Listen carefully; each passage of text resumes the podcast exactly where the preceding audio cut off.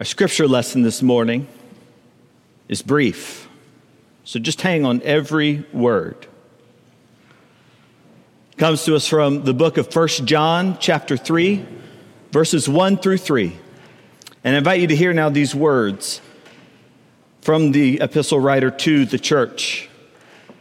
He says, See what love the Father has for us, that we should be called the children of God. And that is what we are. The reason the world does not know us is that it did not know Him. Beloved, we are God's children now. And what we will be has not yet been revealed. But what we do know is this when He is revealed, we will be like Him, for we will see Him as He is. And all who have this hope in him purify themselves just as he is pure. This is the word of God for us, the people of God. Thanks be to God. My message this morning is a little bit different. It is from the scriptures, but it has a particular audience. I hope that no one will mind if I take a moment to speak especially to our confirmands today. Even though it has that special address there may be a chance it has something to say to anyone who would like to be a child of God. Would you pray with me? Father, whether because of my words or in spite of them, may your word be spoken this morning. And whether we come with willing ears or stubborn ones, help us to hear. In the name of the Father, and the Son, and the Holy Spirit, we pray. Amen. We made it, y'all. The day is finally here. This is not exactly how we expected Confirmation Sunday to go. It has taken us a little while to get here, hadn't it? This was supposed to be uh, back in April, and then in May, and then in September. And now here we are at last. Halloween has come and gone. I hope you had a good one last night. And the day after Halloween here in the church means that it is All Saints' Day. But let's be honest, I, you have not been counting down on your calendar to All Saints' Day. I, I know. Nobody's been marking your days to that. You have not been planning your All Saints' Day costume. You've not been begging your parents to make your favorite side dish that you have at your All Saints' Day dinner. You've not been making your wish list of presents that you hope to find under the All Saints tree this morning. It has not been on your radar, and, and that's okay. All Saints' Day is kind of overshadowed by all the other days that we call the so called holiday season, by the days like Halloween and Thanksgiving and Christmas. Those are the days that get most of the attention. Those are the days that get most of the best stories and our best memories. But I do hope that you will remember this All Saints Sunday. I hope this one at least will stick in your mind. And I hope you tell the story for the rest of your life of how you declared your faith and you committed your life to Jesus. And if you do, I expect that will be the first All Saints story you've ever told. I expect you have a lot more memories of your favorite Halloweens and Thanksgivings and Christmases. If we got to telling Christmas stories, Miss Jennifer, y'all know my wife is Miss Jennifer, but other folks here might not know that. If we were telling Christmas stories, Miss Jennifer would undoubtedly tell you one of her family's favorite stories. Miss Jennifer is an only child, and she has just one cousin. It's a very small, tight knit family. And so they used to wait every Christmas until they could all be together to open presents. And one Christmas, when both Jennifer and her cousin Jessie were both still very young, her cousin Jessie tore open one particular present and looked into the box that she had just wrapped. And she looked up with this kind of confused but happy look on her face. As she looked down in her present and said, It's what I always wanted, but never knew. I can't tell you how many times I've heard that story. Jennifer's family loves to tell that story whenever Christmas comes around. It's one of their favorite Christmas memories. Jesse looking at a present she didn't know what it was and saying, I'm sure I love it though. It's what I always wanted, and I never knew. The first time I heard that story, when I was with Jennifer's family for Christmas, I thought, oh, that's cute. And then the fourth and the fifth time I heard that story, I thought, yeah, I, I know that one already. Y'all, y'all told me that one before. And then the tenth time they told it, the tenth Christmas we spent together, I felt like I could remember the story just as if I had been there. I had heard it so many times, I could picture in my mind where everybody must have been standing. And I knew just when the person telling the story would be interrupted by someone else who said, No, no, no, it was like this, wasn't it? It felt like I'd been there when it happened, which of course I wasn't. It all happened long before I met Miss Jennifer.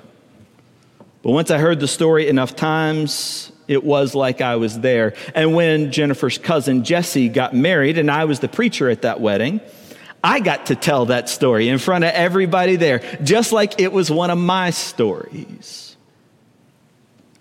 And just a moment ago, Reverend Kathy said to you gathered here, Remember your baptism. And when she said that, I expect everybody here remembered it a little bit differently. Some of you were like, okay, that is not hard. I can remember my baptism, it was three minutes ago. And others of you remember a photo that you have seen once or twice when somebody brought it out. A picture of you, your little baby self in a long white gown. And still others of you don't really have any pictures or stories that come to mind, but what you do know is that God's church has always been there, waiting for you to join in, telling you other stories. Some of the stories that Miss Cat has been trying to teach you for as long as you can remember are stories that are so familiar and so old that you can hardly imagine what they have to do with you. It happened so long ago. And some of the stories that we tell are so familiar that when we try to tell them, you're like, yeah, yeah, yeah, I heard that one before. You already told that. Whether it happened just a few minutes ago, or a few years ago, or some point so far in your past that you don't actually have a memory of it, the main thing I want you to remember when you tell the story of this All Saints' Day is that your baptism is a gift and it was given by God. It's not something you could have ever earned or deserved, so it's not something you could ever stop deserving. You've made a lot of promises to God and to the church. I just heard you. You were right here. You did it perfectly, just like we practiced. I heard you loud and clear. You made a lot of very big and important promises. But what I want you to know is that the bad news is I am 100% sure you will fail to keep those promises in some way or another. I don't think you mean to. I think you meant it when you said it here. You meant all those promises that you made. I believe you want to keep every single promise that you've ever made. I know that you meant it when you promised to sit down and be quiet all those times in our confirmation classes. You meant it. You wanted to keep that promise. Just like I wanted to keep the promise. Every time I said, hang on just a moment, we're going to get out on time. We meant to keep it. And I know that if my relationship to God or your relationship to God depended on our promises, we would be in trouble. Because the bad news is we all fall short in our promises to God. But the good news is that God's promises to us never fail. And so when you tell your confirmation story, I hope that you won't just remember the promises that you made to God. The most important thing you can remember is the God is the promise that God made to you. When you tell this story, I hope that you will tell it like you are a part of God's family because that's the promise that we heard in the scriptures today. That we will be called the children of God because that is who we are. That is who you are.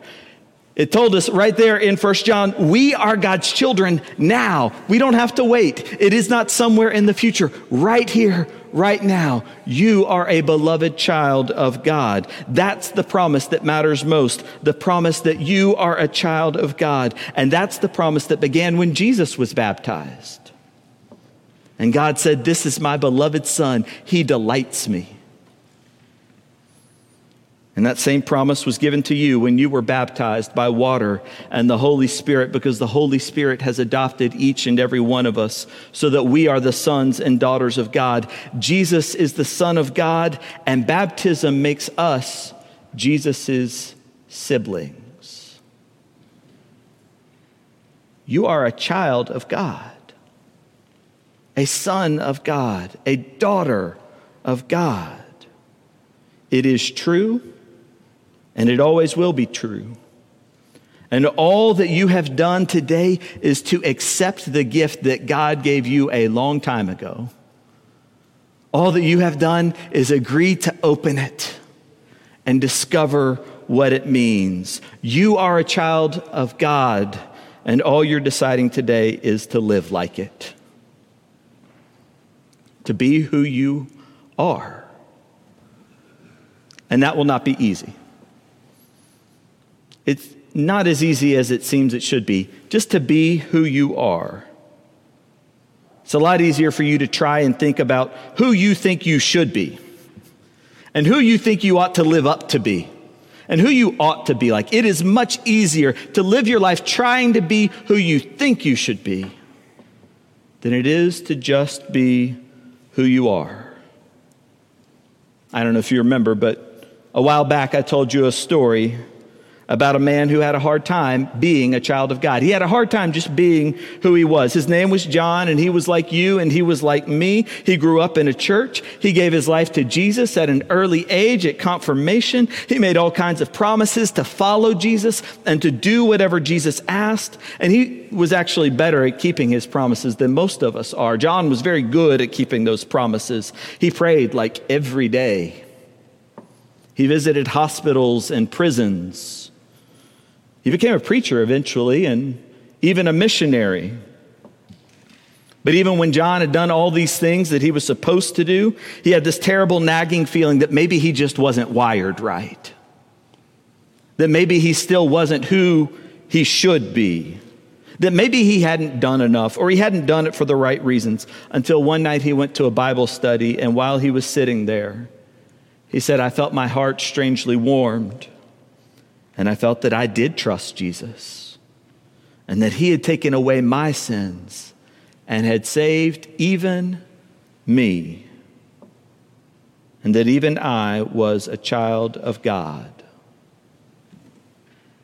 When this guy, John Wesley, realized that he was a child of God, that he didn't have to earn that or prove it or show that he was good enough to be a, a, child of God. He allowed God to make him who he meant to be. Up to that point in his life, John Wesley had thought he was the sort of guy who needed to preach at the biggest churches with the biggest steeples inside the, the church from the big pulpits, kind of like this one. But after he knew he was a child of God, he quit trying to be a big time preacher in a big church and he went out to the coal fields or the coal mines and the fields where the coal miners were walking past. And he told the coal miners, You are a child of God. And all his life up to that point, no one had enjoyed listening to John Wesley's sermons.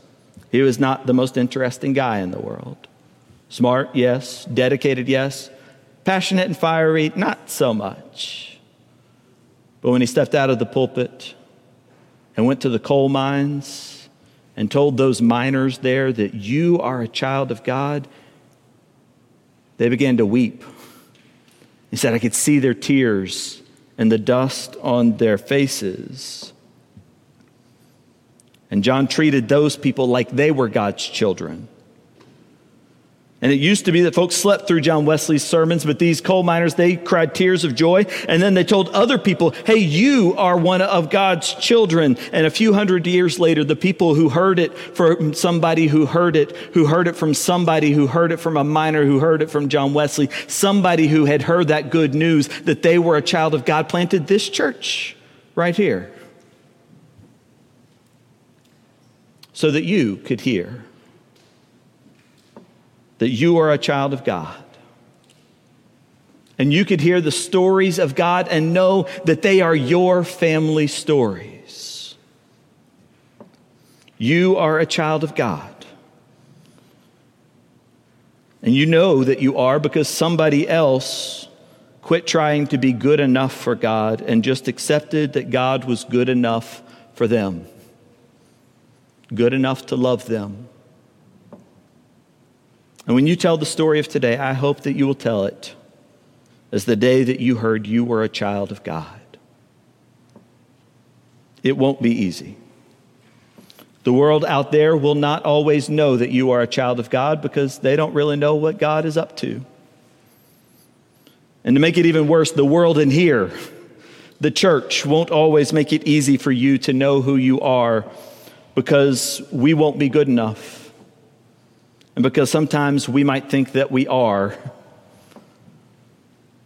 But today I'll say it as plainly as I can. You are a child of God.